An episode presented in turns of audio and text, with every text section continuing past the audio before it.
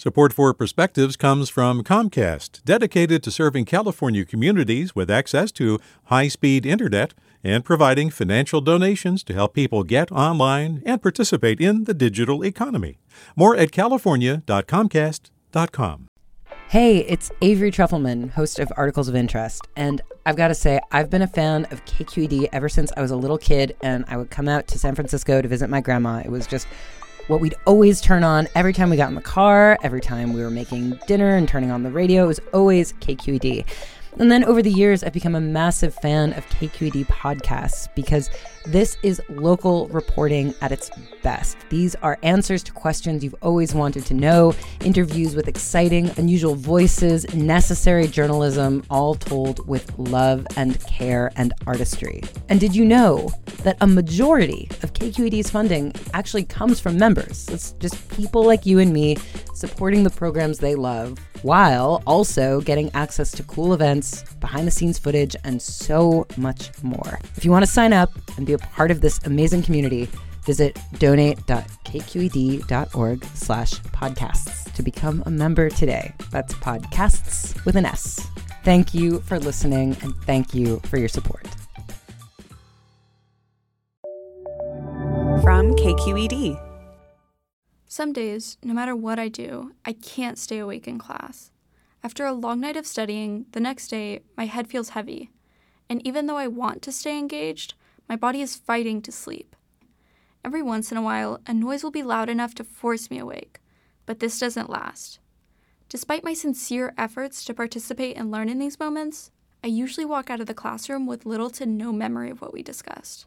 The consequences of this go beyond the struggle in the classroom. Because I need to keep up with the content, missing an hour of class means making up that hour at home. But this, on top of homework, only makes me stay up even later. It's a vicious cycle for a lot of students like me. And while it's true that some teenagers stay up late on their phones or watching TV at night, that isn't always the whole story. Some nights, I'm up past midnight just trying to stay on top of schoolwork. But other times, I need time to wind down after a long and exhausting day. It's easy for people to label this teen behavior as lazy or careless, but in reality, this is our way of coping with high stress by doing things we enjoy. Managing homework, especially for honors classes, as well as extracurriculars and my internship, is a lot, but this is the norm for many high school students like me. In order to be competitive for college admissions, I have to take on this kind of workload. It doesn't feel like a choice. Sleep hygiene is important, and it's something that I'm still working to improve. Given that, it may seem like the solution to the issue of sleep deprivation in students is to get us to stop using our phones at night. But when students are procrastinating going to sleep just to have free time, people should consider why we need to do that. With a Perspective, I'm Nina Thompson.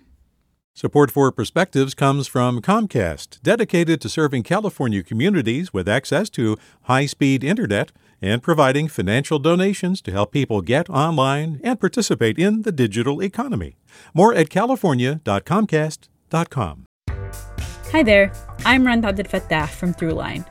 If you're listening to this podcast, you know that KQED produces exceptional storytelling that keeps you informed, inspired, and entertained.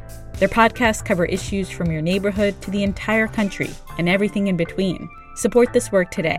You can help us continue to bring quality podcasts to your ears. Just head to donate.kqed.org/podcast.